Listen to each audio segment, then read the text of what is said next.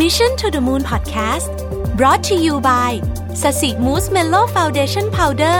สวยเร็วปิดเนียนคุมมันนานสวัสดีครับยินดีต้อนรับเข้าสู่ Mission to the Moon Podcast นะครับคุณอยู่กับประวิธานอุตสาหะครับวันนี้จะมา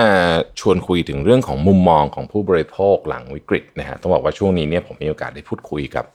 ผู้คนค่อนข้างเยอะเพราะว่าตอนนี้ทำอะไรหลายอย่างนะครับแล้วก็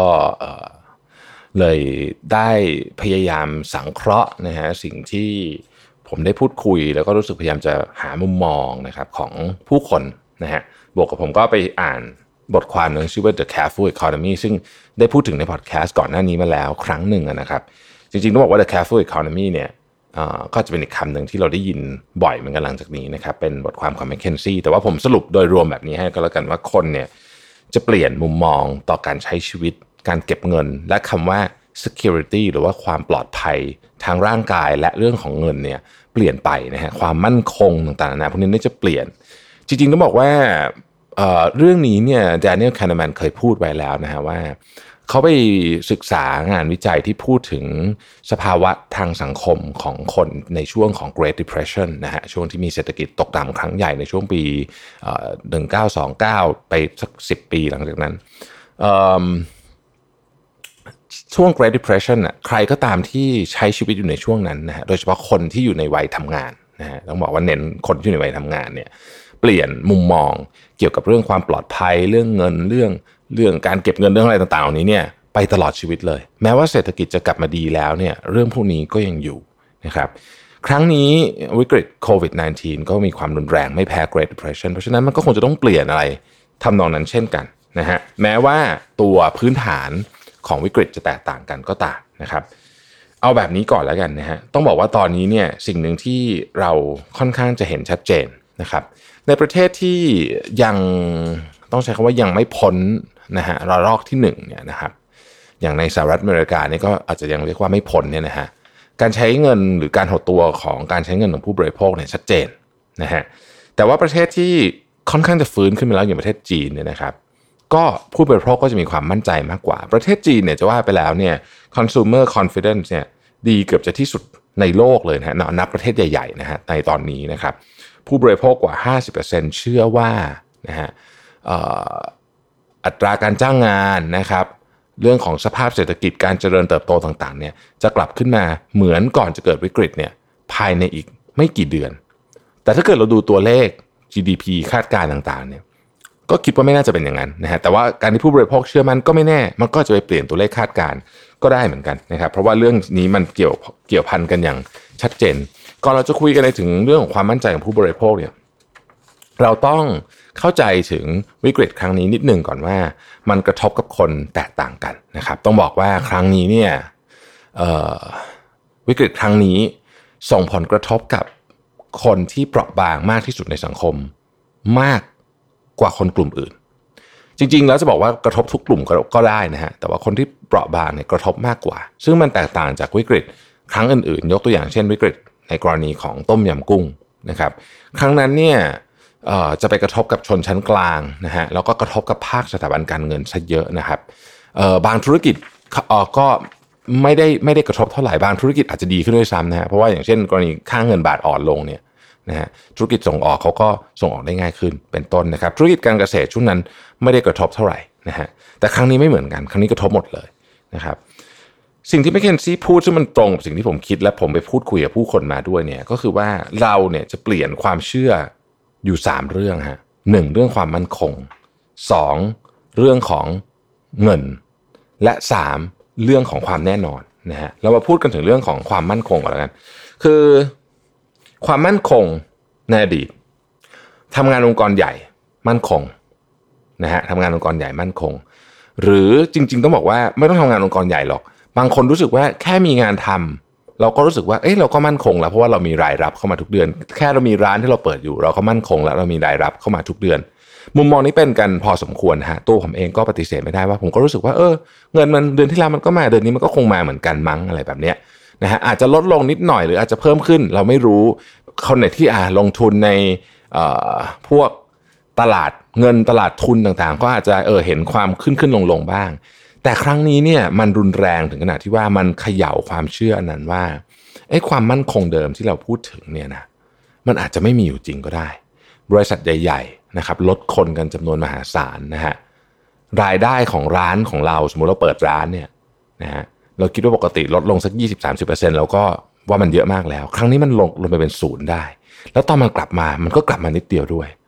นะครับธุรกิจที่เคยขายได้เดือนหนึ่ง 1,000 ชิ้น 2,000 ชิ้นขายได้เดือนละ10ชิ้นก็มีอันนี้คือผมคุยกับผู้คนจริงๆที่ทำงานมาเขาบอกว่ามันเปลี่ยนความเชื่อเกี่ยวกับเรื่องความมั่นคงเขาไปเลยนะฮะเขารู้สึกว่าตอนนี้เนี่ยคำว่างานเนี่ยก็หมายความพูดเนี่ย job เนี่ยนะฮะจะเปลี่ยนไปมากหลังจากนี้จะต้องมาคิดใหม่หลายคนเริ่มพูดคำว่า portfolio of jobs ก็คืองานหลายๆอย่างมารวมกันนะฮะซึ่งผมก็คิดว่าเป็นมุมมองที่น่าสนใจทีเดียวเรื่องที่สองนะฮะเมื่อกี้พูดความมั่นคงใช่ไหมอันเนี้ยคือเรื่องของความไม่แน่นอนความไม่แน่นอนในที่นี้ก็คือกรณีอย่างโควิด -19 เนี่ยเรียกว่าความไม่แน่นอนมันเป็นเหตุการณ์ที่เกิดขึ้นมาครั้งนึงแล้วสั่นสะเทือนไปทั่วโลกผมเนี่ยตอนเหตุการณ์ต้มยำกุ้งซึ่งก็เป็นมินิเวอร์ชันละกันนะของเหตุการณ์ครั้งนี้ก็ว่าได้นะฮะในมินิเวอร์ชันในที่นี้หมายถึงว่า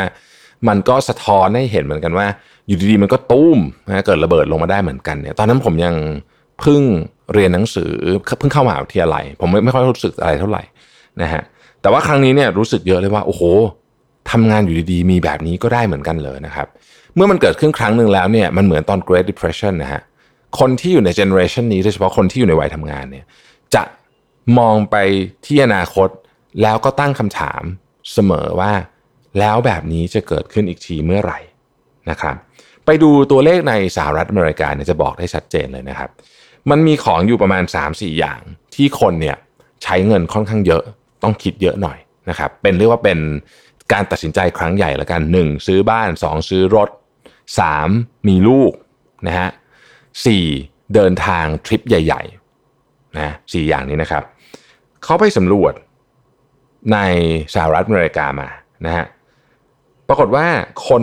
91% เนี่ยเวลาพูดถึงของ4อย่างที่ผมกล่าวมาเมื่อกี้เนี่ยบอกว่าตอนนี้เดิมมีแผนจะใช้เงินสำหรับของพวกนี้เช่นกำลังจะมีลูกกำลังจะซื้อรถกำลังจะซื้อบ้านเนี่ยคิดใหม่นะฮะคิดใหม่และส่วนใหญ่คิดว่าจะอย่างน้อยที่สุดคือเลื่อนไปก่อนหลายกรณีก็คือ cancel ไปเลยนะครับเพราะฉะนั้นเราจะเริ่มเห็นว่ามันหมายความว่าอะไรมันหมายความว่าเรามองเห็นความไม่แน่นอนเยอะในอนาคตที่เราจะมาถึงนะฮะความปลอดภัยเป็นยังไงบ้างนะฮะความปลอดภัยเนี่ยพูดถึงเรื่องจริงๆความมั่นคงความปลอดภัยเนี่ยมันมีนัยยะทับซ้อนก็อยู่หลายอันเหมือนกันความปลอดภัยเราพูดถึงกรณีนี้ก่อนละกัน worst case scenario กรณีเลวร้ายที่สุดนะฮะตอนนี้คนเริ่มปรับคือผมเชื่อว่าทุกคนเนี่ยทุกท่านที่ฟังพอดแคสต์เนี่ยก็มี worst case scenario ของตัวเองอยู่ในใจถูกไหมว่าชีวิตฉันมันจะไปได้แย่แค่ไหนตอนนี้คนหลายคนปรับอันนี้ให้มันแย่ลงเพราะเห็นแล้วว่ามันแย่ได้จริงๆหลายคนนึกถึงว่าถ้าเดือนหน้าถูกปลดจะทำยังไงเริ่มเขียน scenario เริ่มมีการวางแผนแล้วนะครับความระมัดระวังเกิดขึ้นนะฮะหลายคนบอกว่าต้องพัฒนาตัวเองเยอะขึ้นเราจะได้ยินคำนี้เยอะขึ้นมากโดยเฉพาะพัฒนาตัวเองไปให้มันหาเงินได้เลยแหละเอางี้ดีกว่าพูดถึงงานที่2งานที่3พูดถึงงานเดิมก็ได้แต่ว่าทำให้ตัวเองเก่งขึ้นมากๆถึงขนาดที่ว่าถ้าบริษัทจะ replace ฉันเนี่ยยากมากนะฮะคือทำตัวเองให้ irreplaceable เลยนะครับคำนี้เนี่ยจะปรากฏออกมาในบทสัมภาษณ์หลายอันที่ผมอ่านพยายามทำตัวเองให้ irreplaceable ในทางทฤษฎีแล้วเนี่ยมันมีเรื่องนี้อยู่เหมือนกันนะคือเวลาเขาจะดูว่าใครที่อย่างตอนนี้ได้ยินบริษัทปลดคนงานกันหลายวันถูกไหมฮะบริษัทใหญ่ๆทั้งนั้นนะฮะบริษัทน้ำมันบริษัทจริงๆทุกๆบริษัทนะรีเทลท่องเที่ยวสายการบินคำถามก็คือว่าหนึ่งใน key factor ที่เขาดูเนี่ยก็คือเรื่องนี้ฮะเขาหาคนมาแทนยากแค่ไหนแล้วตำแหน่งงานนั้นมันสำคัญแค่ไหนถ้ามันเป็นตำแหน่งที่เป็น key คือไม่มีคนนี้อยู่ในยุ่งมากและคนนี้ก็ดันทำงานดีมากมีสกิลที่ถามว่าหาแทนได้มันก็คงหาได้แหละแต่ยากมากเนี่ยคนนี้ความมั่นคงจะสูงขึ้นนี่คือสิ่งที่คนเริ่มหาคนเริ่มพัฒนาตัวเองมากขึ้นคนเริ่มไปเรียนรู้อะไรต่างๆมากขึ้นซึ่งเรื่องนี้ผมมองว่าก็อาจจะเป็นมุมที่ดีเหมือนกันนะฮะมันเป็นตัวกระตุ้นที่ดีคือความรู้สึก ไม่มั่นคงของเราเนี่ยจริงๆก็เป็นตัวกระตุ้นให้เราพยายามพัฒนาตัวเองและเรียนรู้อะไรได้มากขึ้นต้องพูดง่ายๆคือถ้าเป็นภาษาที่เราชอบพูดกันสมัยก่อนคือต้องพยายามออกจากคอมฟอร์ทโซนได้มากขึ้นนั่นเองนะฮะทีนี้ก็มีคนบอกว่าเฮ้ยแต่ไม่นี่ตอนนี้แบบดูคนกลับมาใช้เงินเยอะนะกลับไปท่องไปเที่ยวอะไรต่างๆนานาเหล่านี้นะครับบทความใน McKinsey เขาอธิบายไว้ด้วยว่าการที่คนกลับไปเที่ยวกลับไปใช้เงินกลับไปทำอะไรพวกนี้เนี่ยมันอาจจะนะเพราะในบางประเทศอาจจะอยู่สั้นยาวแล้วแต่มันเป็นเขาใช้คำว่าสร้างความรู้สึกในการควบคุมได้หรือว่า sense of control คือเรารู้สึกว่าเราควบคุมชีวิตตัวเองได้ฉันไปเที่ยวได้นะครับแต่ระยะยาวต้องดูว่าจะเป็นยังไงอย่างในกรณีของประเทศไทยเนี่ยผมคิดว่าจุดเลวร้ายที่สุดนะฮะไม่ใช่ผลของจุดเลวร้ายที่สุดเพราะว่าเศรษฐกิจจริงๆเนี่ยมันจะตามหลังไอ้พวกตัวเลขต่างๆที่เราอย่างตัวเลข GDP เนี่ยไปอยู่หน่อยนึงอย่างน้อยก็ไตรมาสนึงจุดเลวร้ายที่สุดเนี่ยอาจจะอยู่แถวๆนี้ทุกวันนี้ที่เราอยู่ตอนนี้นะครับแต่ว่าผลของมันเนี่ยผมคิดว่าเราจะเห็นอย่างน้อย3เดือนเพราะฉะนั้นยังไม่ถึงเวลาที่เราจะรู้สึกว่าเรื่องมันได้ผ่านไปแล้วได้นะครับแล้วก็ต้องบอกว่าแม้ประเทศไทยณวันที่ผมอัดเสียงเนี่ยเป็นวันที่15ติดต่อกันแล้วที่ไม่มีผู้ติดเชื้อเป็น local transmitter เนี่ยนะครับ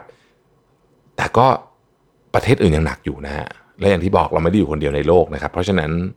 ยังไม่มีอะไรที่ไว้ใจได้ทั้งสิ้นนะครับก็ต้องระมัดระวังด้วยแล้วมันเกิดมีแค่เคสเดียวตุ้มหลุดออกมาคราวนี้ละเรื่องใหญ่เลยนะครับเพราะฉะนั้นก็ผมคิดว่าเป็นมุมมองที่ดีนะฮะส่วนฟังเสร็จแล้วเราจะ careful economy หรือไม่เนี่ยผมคิดว่าเราต้องลองพิจารณาดูเองว่าความมั่นคงความปลอดภัยมุมมองกับชีวิตเราแล้วจริงๆต้องบอกว่าเรียกว่า safety net หรือว่าพื้นฐานด้านความปลอดภัยเดิมของเราที่เรามีอยู่นะฮะเรามีเยอะแค่ไหนแล้วก็ลองปรับดูนะครับแต่ผมก็ยังเชื่อสิ่งที่ Daniel Kahneman บอกนะว่าทุกครั้งที่เกิดวิกฤตใหญ่ขนาดนี้เนี่ยมันเปลี่ยนมุมมองของผู้คนเกี่ยวเรื่องความปลอดภัยการใช้เงินหรือแม้แต่คำว่าความหรูหราความฟุ่มเฟือยเนี่ยไปตลอดช่วงชีวิตของคนคนนั้นเลยขอบคุณที่ติดตาม Mission to the Moon ครับสวัสดีครับ Mission to the Moon Podcast Presented by แป้งพับ Sasimous Mello